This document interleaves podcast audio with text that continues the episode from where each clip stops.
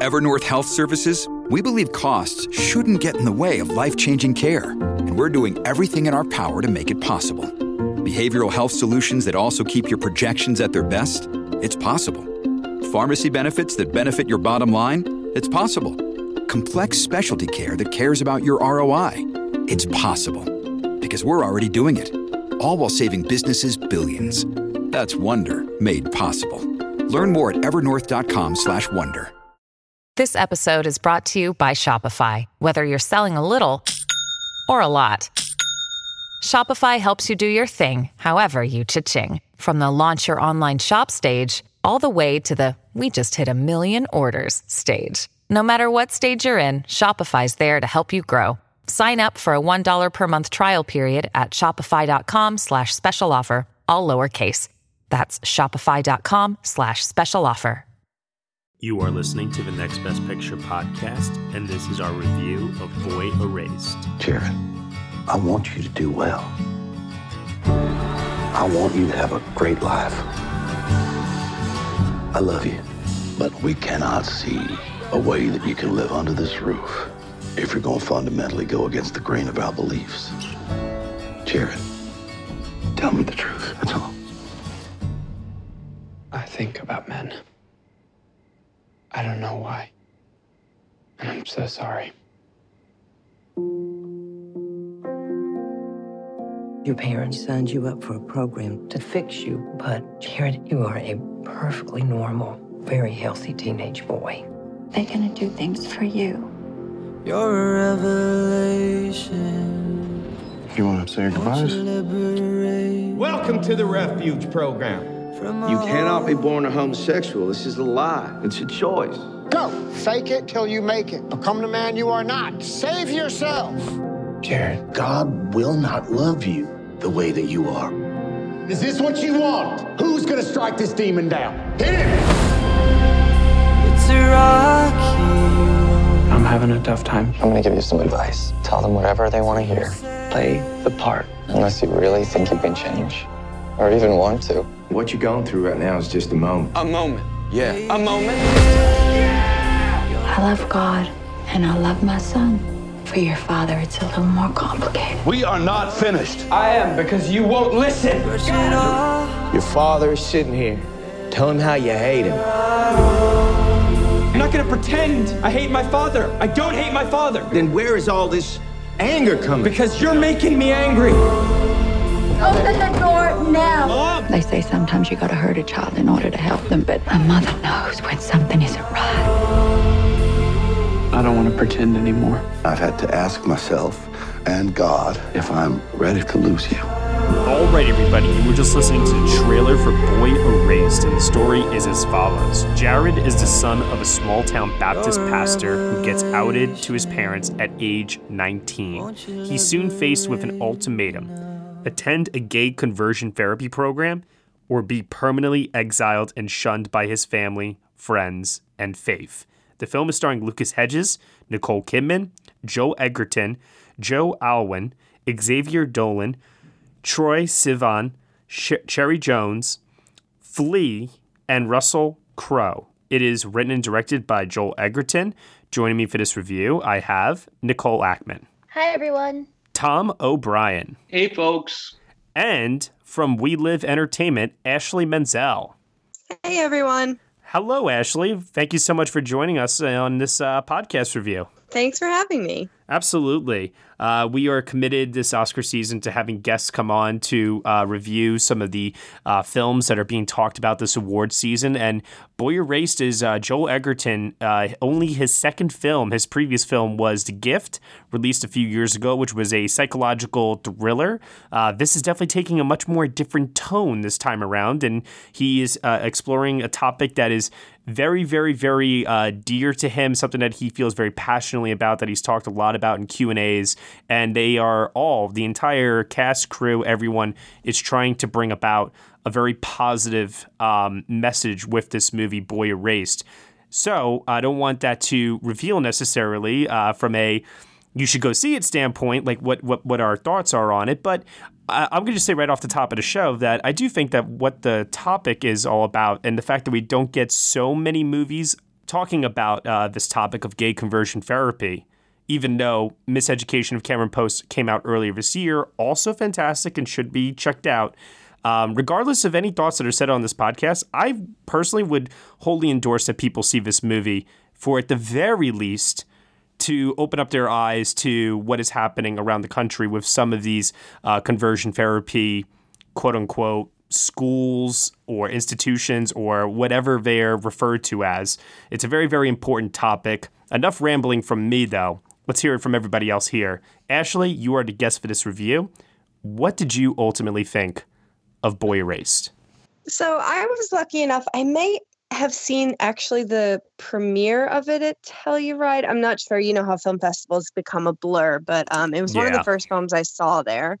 Um, and it was just something that totally blew me away, not only just from a performance perspective from Lucas Hedges, but also from the perspective of, you know, just the topic, as you said, something that I couldn't believe is still happening and that is still legal in 41 states out of 50 states in the US. Um, right. And it's just something that stuck with me from, you know, the end of August until now. It's still as vivid in my mind as it was when I saw it. And I think Mhm. that's attributed to the great performances and the great direction and the really great, um, you know, the really on point storytelling uh, from you know Garrard Conley, who was the mem- the mem- the memoir on which the film is based. And, and, you know, and like I said before, to your point, this is a uh, still occurring issue that is something that, regardless of what anybody thinks in a movie, um, nobody can deny that this is a topic that's obviously not discussed enough. You know, like you said before, it's still pretty widespread throughout the country, and it's almost baffling. Although I guess maybe in 2018, maybe we shouldn't be so baffled by the strict natures of our country anymore. But regardless of which, uh, it's it is baffling that this is still something that is in practice, and this film is attempting to bring that to light for so many people. So. At the very least, uh, they deserve to be commended for uh, bringing about this issue to a widespread audience. So, Tom, I'm really, really curious to hear your thoughts on this one. What did you ultimately think of Boy Erased? Well, Boy Erased for me uh, got the uh, benefit of low expectations, uh, only in the sense that I thought the trailer was so didactic that I felt like I had seen the movie already. Uh, with uh, uh, Russell Crowe preaching and thumping the Bible from the pulpit, and you know Nicole Kidman sitting there dressed up like Pat Nixon without the alcohol, and they they. Uh, uh, it just they it just seemed very cliche and the, the that I would have expected it to go a certain way. And what surprised me when I saw the film was how nuanced the characterizations are. Uh, it's it's certainly when you have uh, Oscar winners like Nicole Kidman and Russell Crowe in those roles, uh, they can bring a lot of talent power to it.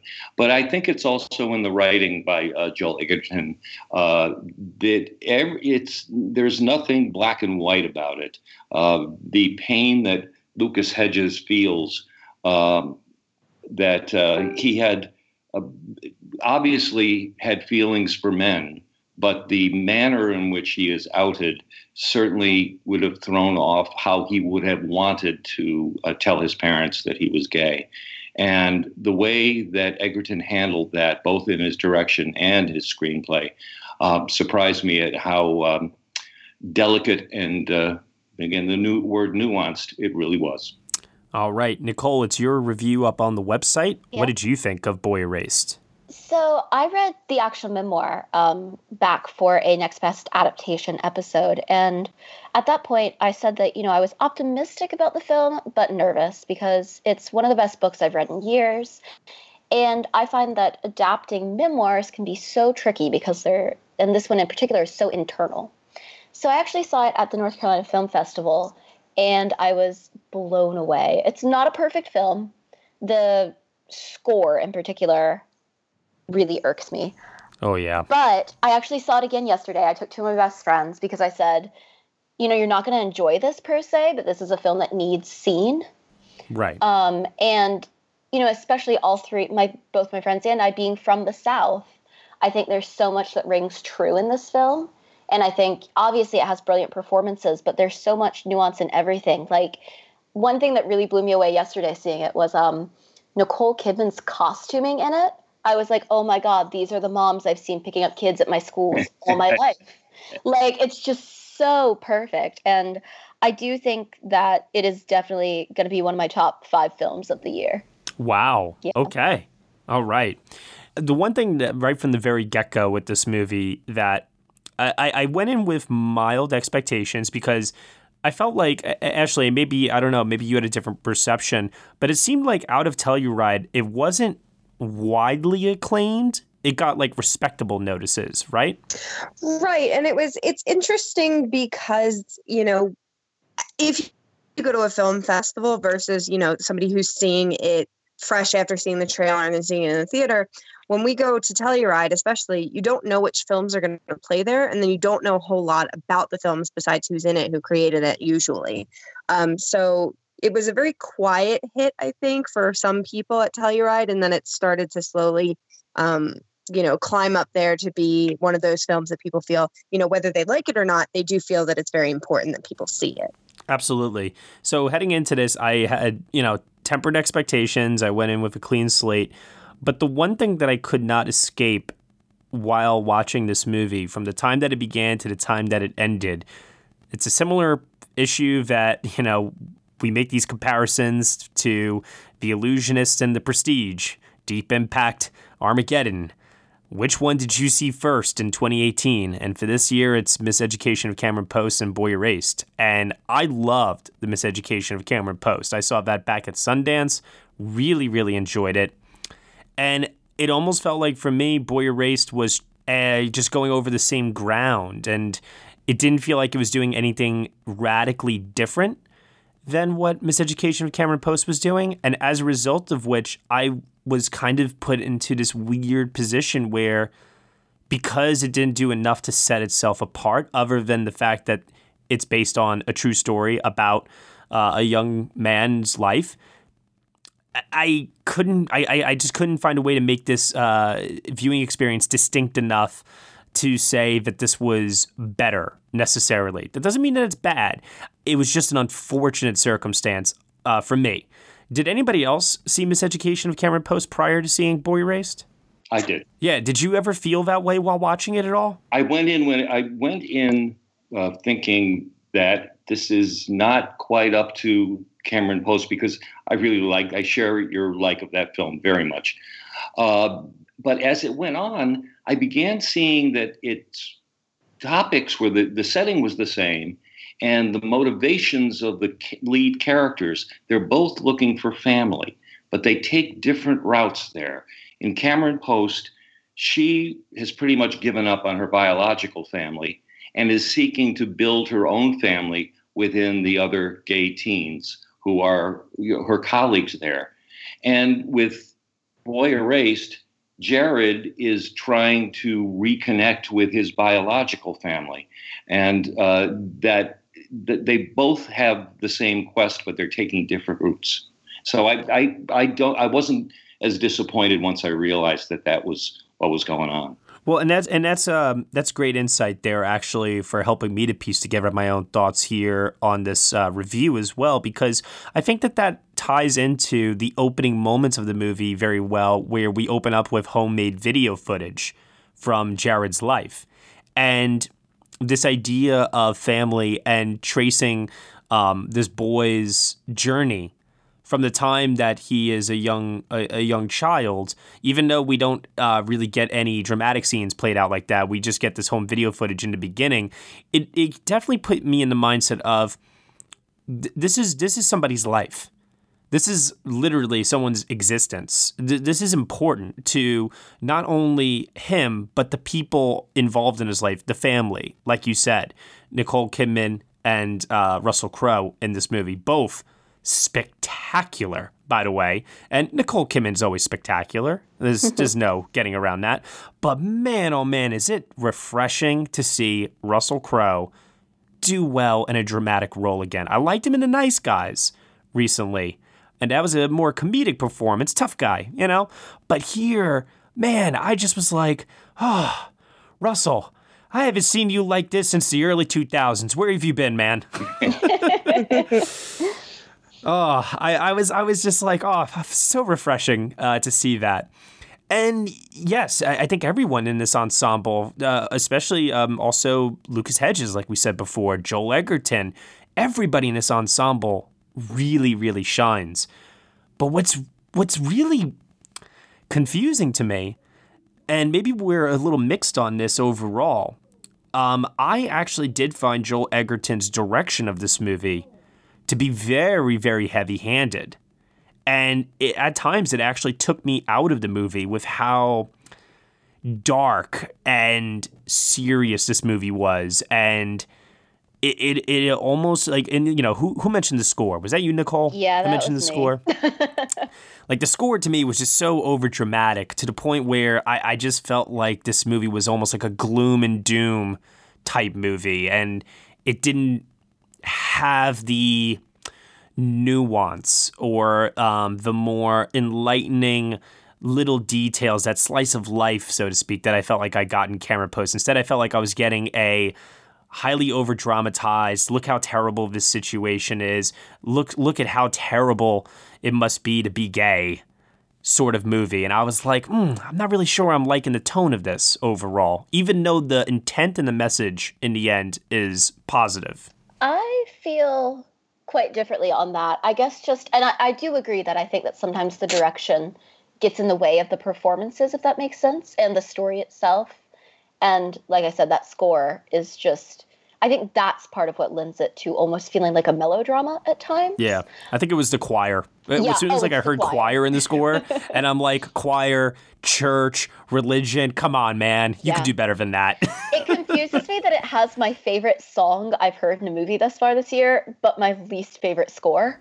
oh yeah, But I think, I guess for me, I was surprised on my second viewing of it how much humor there actually is in it because I think, I guess I appreciate the dark tone in some ways because I would rather it veer towards over dramatic than veer towards the trivialization, trivialization, there we go, of the issue, if that makes sense. Well, I don't want it to be trivialized necessarily. I just want there to be a more authentic uh, balance. I felt like at times it, it almost. Yeah. I had this. I had a similar problem with Beautiful Boy, where I felt like that movie was just going way too hard with its message and how much it was trying to sell this as, "Look at me, I am a serious drama.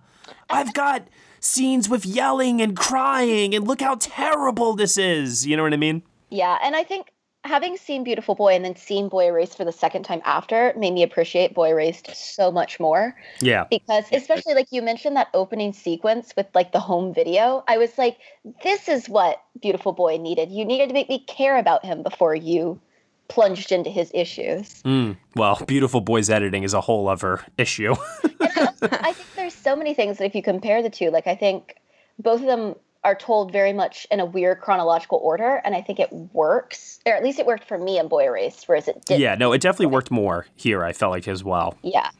Uh, what about you- what about you, Tom, Ashley? What, what do you, what do you both uh, think in terms of uh, just the overall tone of the movie? Um, I actually tend to agree. Um, you know, I think that the film does a great job of balancing out the dark with the light. I think the humor in it, you know, takes the chance to give some levity to a story that is really heavy. And I think that balance works well in Boy Erased. And I tend to agree with you that I I really did not like um, the way that it was done in Beautiful Boy. And it's interesting because I don't know if any of you have seen Ben is back yet, but it's kind of like how okay. So like how you guys are comparing I've never seen the Cameron Post movie yet. That's on my list of things I have to catch up on. But the way that you're comparing Boy Erased and Miseducation of Cameron Post is similarly how I think you're going to compare Beautiful Boy and Ben is Back because they both handle a similar topic um, and the way that they do it is very different. Um, but anyway, yeah, so Lucas Hedges is amazing in that film as well. But I tend to think that this one, they play around with the tone of the film enough that it makes it feel not like what you were saying, you don't want it trivialized, but you mm-hmm. don't want it something that it's so depressing that it's so hard to get through and that it's so painful um, for audiences. So I think that it strikes a good balance. Well, the the scene for me that I think did it, and I think it's the scene that I take issue with the most, and it happens early on in the film, is the scene with Joe Alwyn. Mm-hmm. Mm. That that I just I asked myself after the screening and after you know I'd seen the movie in whole, I just thought to myself that scene just stood out to me as the scene where I I asked myself did Joel Edgerton go maybe a little too far compared to the rest of the movie, and could there have been a more tasteful way that that could have been done, but also convey the same effect. You know what I mean? This is something that I thought about a lot because I'm very much someone who believes that you shouldn't put that into a film unless it really is necessary and then you know unless it's actually serving a purpose if that makes sense. But having read the actual memoir what we're referring to for anyone who hasn't seen it plays such a big role in the main character's relationship with his sexuality. And i think comes back later into why he struggles to you know he he feels that he's being asked to apologize for things that he didn't do um, or he didn't have a choice in. And i think that to me made it make sense. And i feel like if it wasn't shocking and you know kind of horrifying it would be harder to understand exactly how bad of a mental place he's in whenever he's sent to this um, conversion camp for me, the that the scene in question, and I hate for to be so vague about it, but I think it uh, will color your thoughts about the movie if you know a scene like this is coming up. Um, made me feel. I, I just wanted to say, stop it, get me out of here. And I don't know. I didn't know whether it was Edgerton or whether it was me, but it, I just felt so uncomfortable during that scene. And uh, for me, at least part of that was uh, lightened up a little bit by the scene when the parents receive the call that outs uh, Jared. And he admits to them, certainly not on his own timetable, that he does indeed have feelings for men. And I'm sure it was not on his the way he wanted to come out to his parents. Uh, I know when I came out to my parents, it was uh, something I had planned in my head. Uh, and, you know, it's very important to own, have control of that moment. And he didn't have control on that moment. And uh, he so wanted to keep his parents' love that he agrees to uh, go into this gay therapy program. But if the incident we're talking about is so traumatizing, I think we needed to. I think a, a, a subtle cutaway would not have done it. So I'm kind of glad it's there. I think he may have gone a little too far, but uh, I think better too far than too light. Mm-hmm. Okay, that's fair. Um, I, I, do want to touch upon the relationship with uh, the parents and how there is such love there coming from uh, Jared in this movie for uh, both his mother and his father, yeah. who has the more complex relationship with him throughout uh, this whole journey that he's on.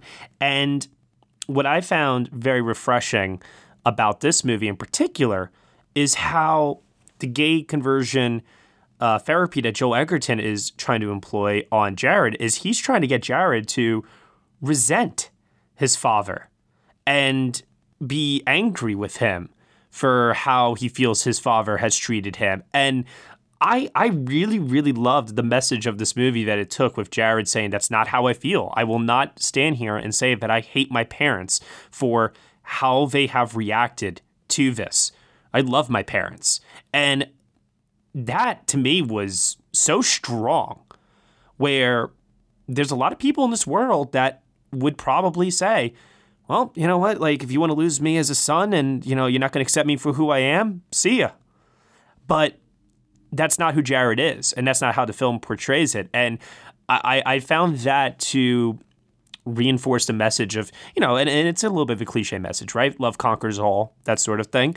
But this to me was a refreshing take on that that I feel like I haven't seen play out in cinema uh, that much. And that really resonated extremely strong for me, especially during um, Lucas Hedges' uh, scenes with Joel Edgerton, where the two are just two actors just sparring words at each other. I mean, it was gripping. It absolutely was. They uh, Edgerton is is really good in this too. I mean, I, we've been talking a lot about his writing and direction, but he he makes a very very good antagonist, uh, and I couldn't quite penetrate why uh, he was acting the way he was acting until a coda at the end of the film kind of explains it which we will not, not talk about about his character. Right. Yeah. Well, they say the best kinds of villains are the ones who don't believe that they're wrong. They fully believe that what they that the, what they're doing is good, and I think that's what makes him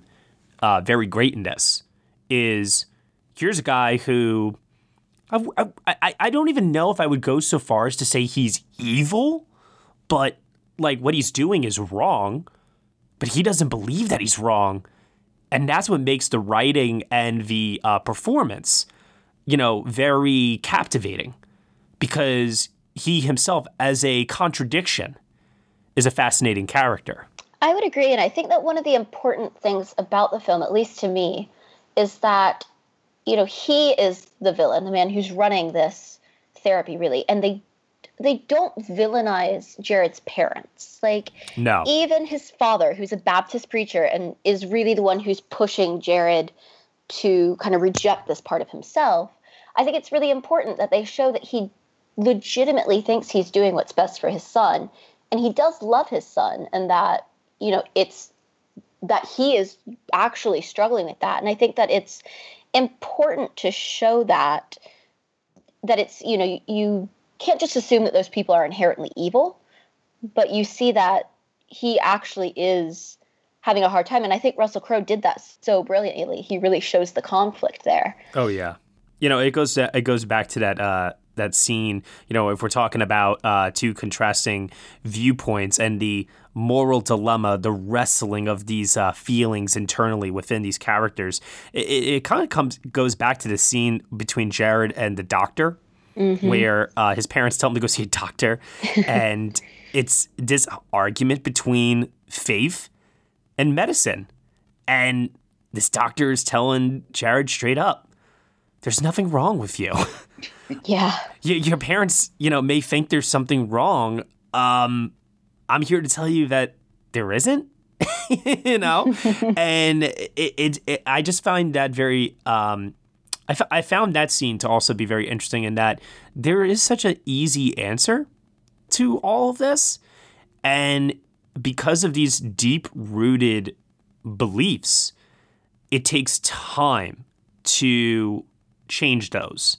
It takes time to even have a semblance of acceptance. Mm-hmm. And while Nicole Kidman's uh, character in this film might be able to overcome that uh, a little bit easier. To your point, Nicole, Russell Crowe definitely struggles with it more, but it's not antagonistic, like you were saying. And I, I love that there is an effort made on his character's part to want to try and see that change through. I, I, like I, I can't even the film did such a good job of conveying that moral dilemma that even I after a while started to like understand the dilemma. Where from like maybe from me because you know I'm, I'm extremely accepting personally like it, it doesn't seem like a hard choice for me but the film did such a good job of conveying why it was hard for this character. What was interesting to me about Crowe's character at, at that moment is that the, I could see him being torn his parental instincts is to protect Jared, but he also has the responsibility of being the moral pillar of the community as he preaches to the pulpit. And uh, it's it, he consults with the elders of the community rather than his own parental instincts. And it's it, or even his wife, or even his yeah. wife. Yeah, uh, yeah. I mean, he just winds up. He winds up being more concerned in the beginning with how he is going to be perceived with this news than actually protecting Jared. Or I think he feels like he's doing the right thing, but the fact that he needed some backup from older, more conservative religious leaders was telling about his character at that point in the film. Yeah. But that's uh, like to go back to what I was saying though, like that's what makes it so fascinating. That's what makes the performances so good is that these are characters who believe in what they're doing. There's conviction to these performances and to uh, the quality of the writing. Yeah, I like. I, I think it just all goes back to my my only flaw with this movie is sometimes how Edgerton directs it, but the performances and the writing in this is very very stellar. I mean, it's one of my favorite ensembles of the year, without a doubt. And we haven't even talked about any of the other uh, boys in the camp. Yeah, I have to I have to give props to Edgerton for casting uh, three openly gay actors in the supporting cast, which lended a little bit more uh, gravitas. And don't worry, I've checked Wikipedia. Everybody is openly gay. Uh, clearly, as the doctor Cherry Jones, when she when she says there's nothing wrong with you, you believe it because she's Cherry Jones. Yeah. And among the uh, colleagues at the his colleagues as fellow patients, uh, there's a. Uh, Troye Troye Sivan, who is a yep. you know, YouTube uh, sensation. Did the music uh, of a song rather for the movie? The good music in the. Uh, and and uh, the Canadian director Xavier Dolan uh, is very good in this uh, as as as a fellow. Uh, uh, I don't want to say patient, but. Uh, but it's it's funny because I've always thought of him as strictly being a director, and this is the second movie this month that he has a good juicy part in. The first one being uh, Bad Times at the El Royale, and uh, he was uh, he's terrific in this. Uh, and the fact that Edgerton took the time to seek out openly gay actors really speaks to his sincerity about putting together a film with the most integrity to it. I want to ask about uh, before we get on to final thoughts and any other details. just because I feel like we didn't talk about this enough. I, there have been some comparisons made uh, about Nicole Kidman's performance in this to her performance, uh, her Oscar-nominated performance in Lion, and the fact that these two uh, roles are very, very um, recent with one another, and they're kind of similar. You know, supportive mother type, tearful monologue, et cetera, et cetera. I, I was just curious to know what everyone's thoughts were on that. And it, like, and and I hate to go back to comparisons once again, but that was just another thing while watching this that I found myself like I, I, I can't watch this and not think of that. But uh, before I hear everyone else's thoughts on the matter, I, I actually preferred Kidman's performance in this more because of the accent and because I felt like she did get more to do. So I just want to know if anyone had any thoughts on that.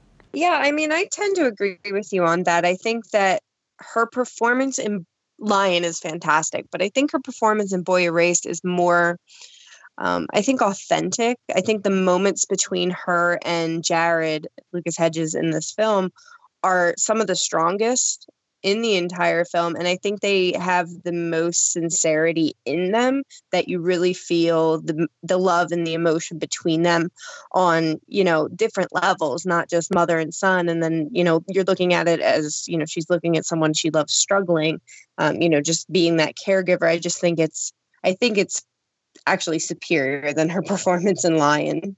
I, I agree. I think that uh, her her she's pretty much at the same place as she started when she gets to the end of Lion, but here she has an enormous character arc, and she really had to hold it back in the first half of the film in uh, Boy Erased so that she can deliver those powerhouse scenes in the second half, and that's what makes makes it really effective. So I I would vote for her performance here as well. All right, embarrassingly, I actually haven't seen Lion. Oh. But I will say that Nicole Kidman's performance, I think, is the reason that I love this film so much. I mean, in part, there's multiple reasons, but A, because it does, as you know, you were saying, feel so authentic. Like she legitimately seems like the southern moms that I grew up with who were good moms who just has been placed in this, you know, moral dilemma where she's kind of stuck in between her husband and her son. And I do think that she has one of the most interesting arcs of the movie. And I love that when she kind of finally comes to that big tearful scene, she's not just making a statement about her son, but she also is kind of standing up for herself.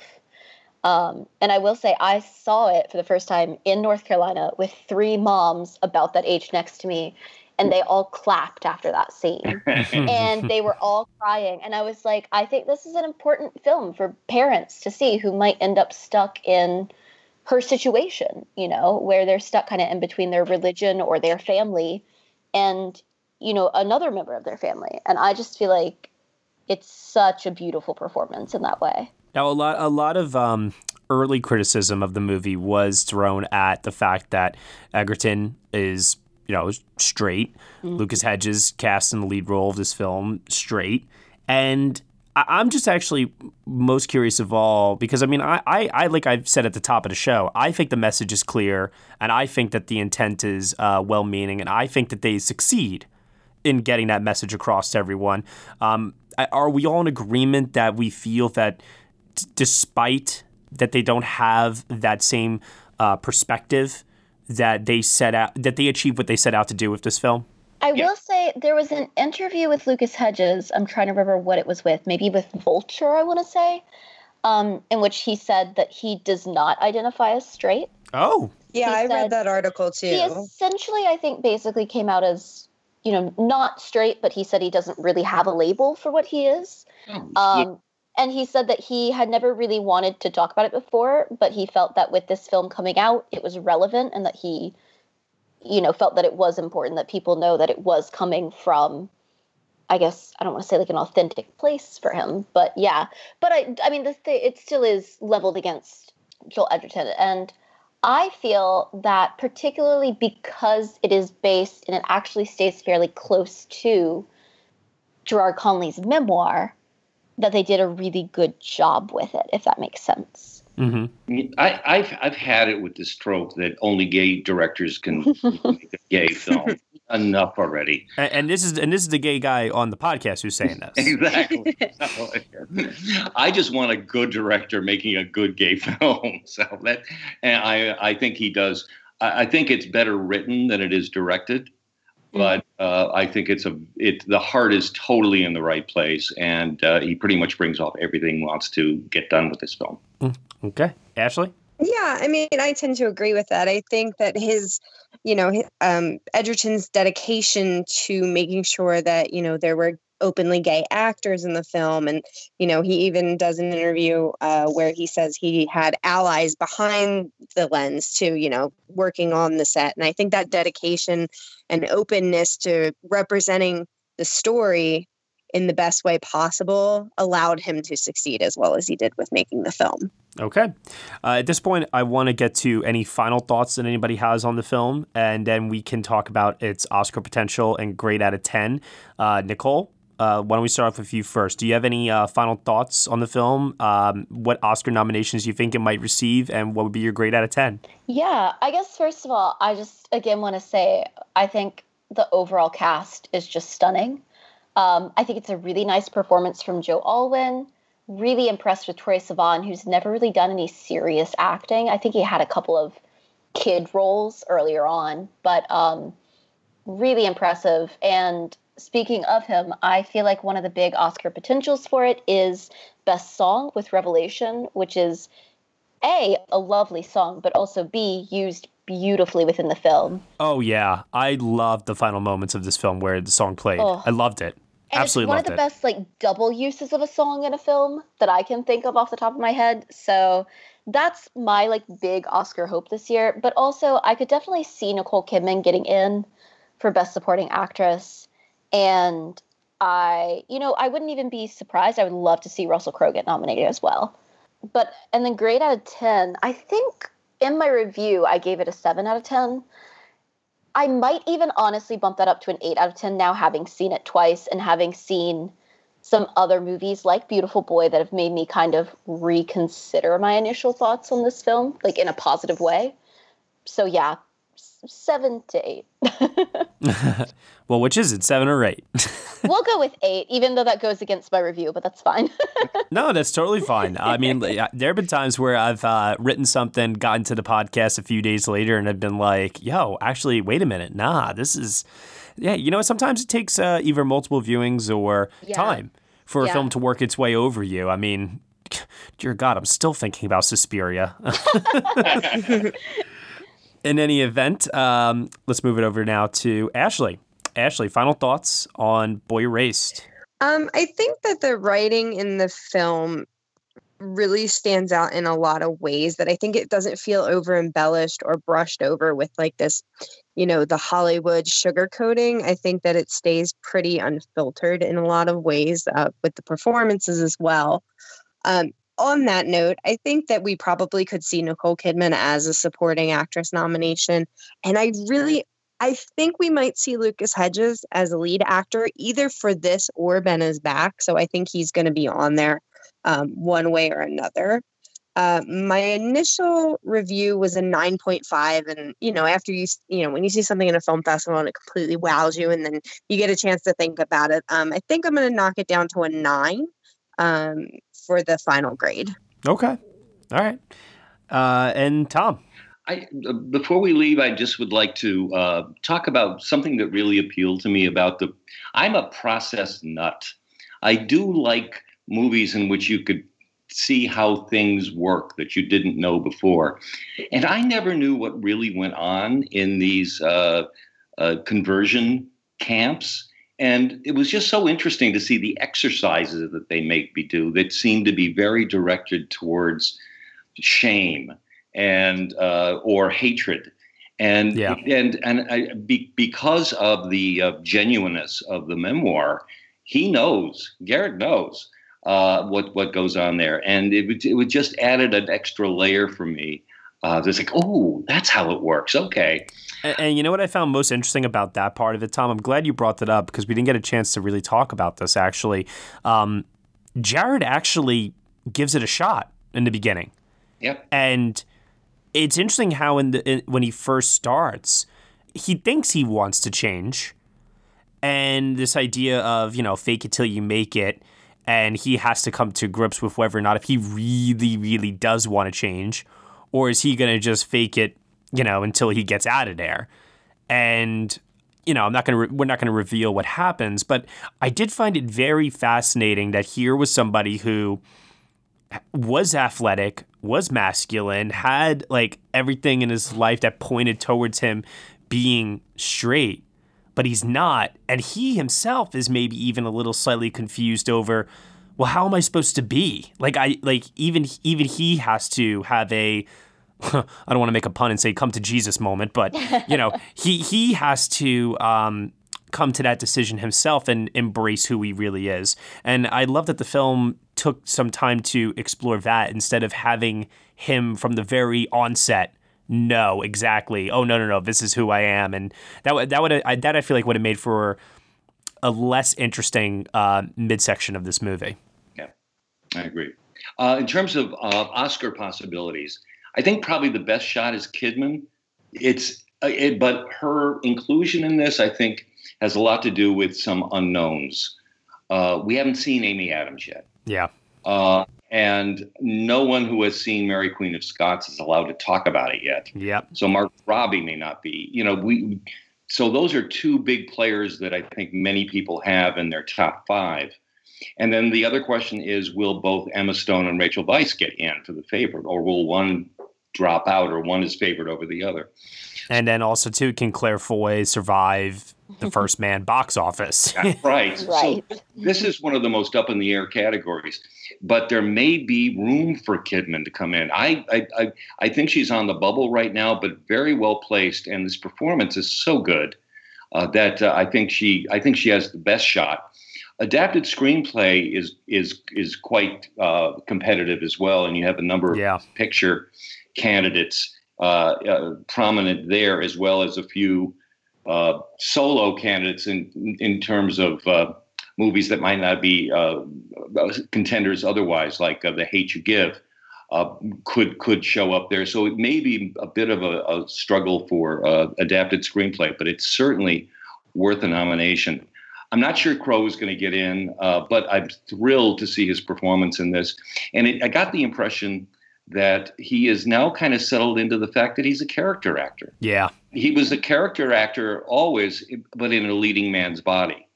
And now he has a character actor's body, and he's really good in this. And, uh, you know, I, I think Best Picture is a bit of a long shot. Um, Hedges could get in. Again, another round the bubble. The tough thing for Hedges is he has the competing film, and also he is, I don't want to say stuck on Broadway, because if you're doing opposite Elaine May, you're not stuck anywhere. But he's not going to be able to get out to work the room in in Hollywood uh, as much as he might have been had he not that, made that commitment. So I, am just I question whether he can get in there, but I, I certainly see a lot of possibilities here uh, for Oscar recognition. And you know what, too, the film could end up surprising us and being something like um, I don't remember who first made this comparison, but somebody compared it to Lion, mm-hmm. where it was like an on the bubble uh, nominee for a, lo- a lot of categories, and then all of a sudden, boom, picture, supporting actor, supporting actress, adapted screenplay, and you're like, wait, what? You know, so that's a great comparison. That's really that that boy. I think we we we've got their Oscar chances right there. At least their Oscar hopes. So right. I think um, I was so irritated by the score. It probably affected my uh, my vote. I would give it probably a seven out of ten. Yeah, I, am in the same uh, boat as you there, Tom. Seven out of ten for me. Although I will say I think it's a strong seven out of ten. Yeah. Um, you know, I, I, have some questionable moments with Edgerton's uh, directing in this, but that does not extend to the performances. I think the performances by everyone involved, including Joel Edgerton, is stellar. Like I said, it's one of my favorite ensembles uh, this year for sure. And I think the message is extremely important. I think that despite any flaws that it may have with the film at all, I recommend everyone see this movie. Mm-hmm. Period. And also too, like who who brought up earlier in the in the show, uh, Nicole, it was you, about how this is the kind of film that could change people's minds. Yeah. On a topic. You know, because it does such a great job of presenting both sides of the argument um, but doing a really, really excellent job of also explaining um, the faults with one side of the argument and how the other side is clearly, you know, the way it should be. I, I kind of feel like, you know, if Nicole Kidman's character had seen this movie, then the uh, what we saw may have gone differently. Interesting. Yeah. Now the question is if Russell Crowe's character has seen this movie. Would things have yeah. See now, and that, but that's that's the great thing about it, right? You, you have to ask yourself how many people will give this film a chance, yeah. and watch it, maybe because of the stars involved. Mm-hmm. Who knows? And walk away from it saying, you know what, that movie gave me something to think about. I mean, geez, you know what, what higher achievement could you want than that? You know, Joel Edgerton. Right. so I, am sure he'll be happy more with that response than any Oscar potential the film has, but I'm going to give it to it anyway.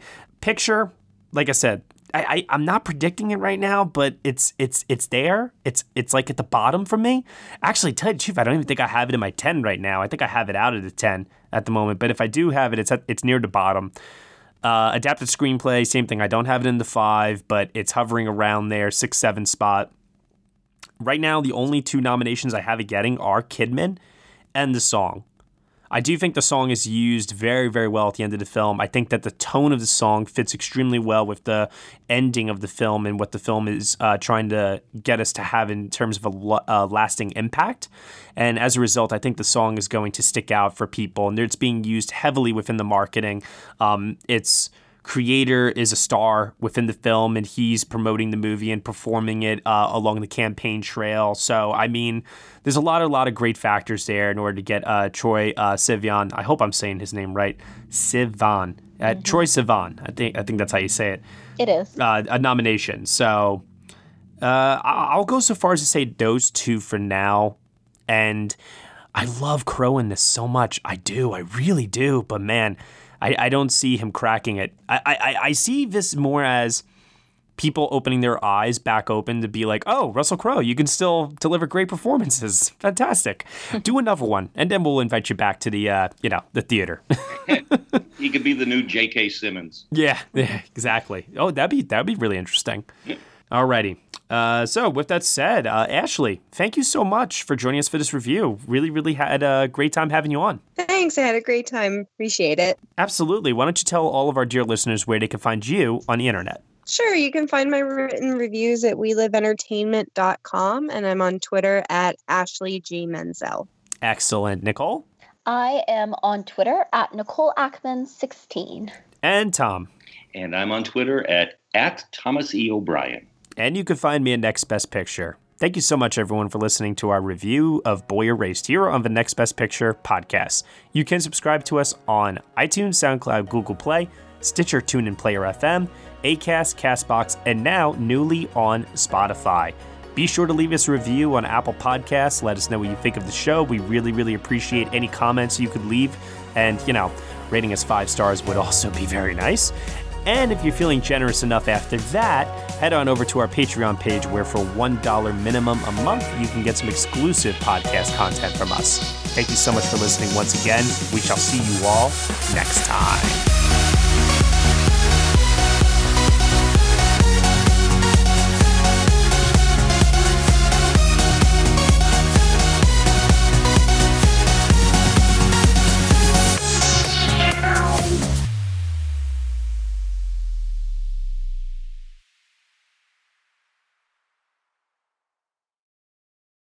Hello, this is Gary Chahot welcoming you to check out the French History Podcast. Our main show covers the history of France from the first humans until present. If you liked Mike Duncan's The History of Rome and wanted a similar program covering the land of beauty, culture, and love, we are exactly that. We also host world renowned scholars who have delivered guest episodes on their specialties, including 18th century pirates revolutionary booksellers in 20th century Paris, the special friendship between the Marquis de Lafayette and Thomas Jefferson, and numerous others. Learn what you love and listen to the French History Podcast today.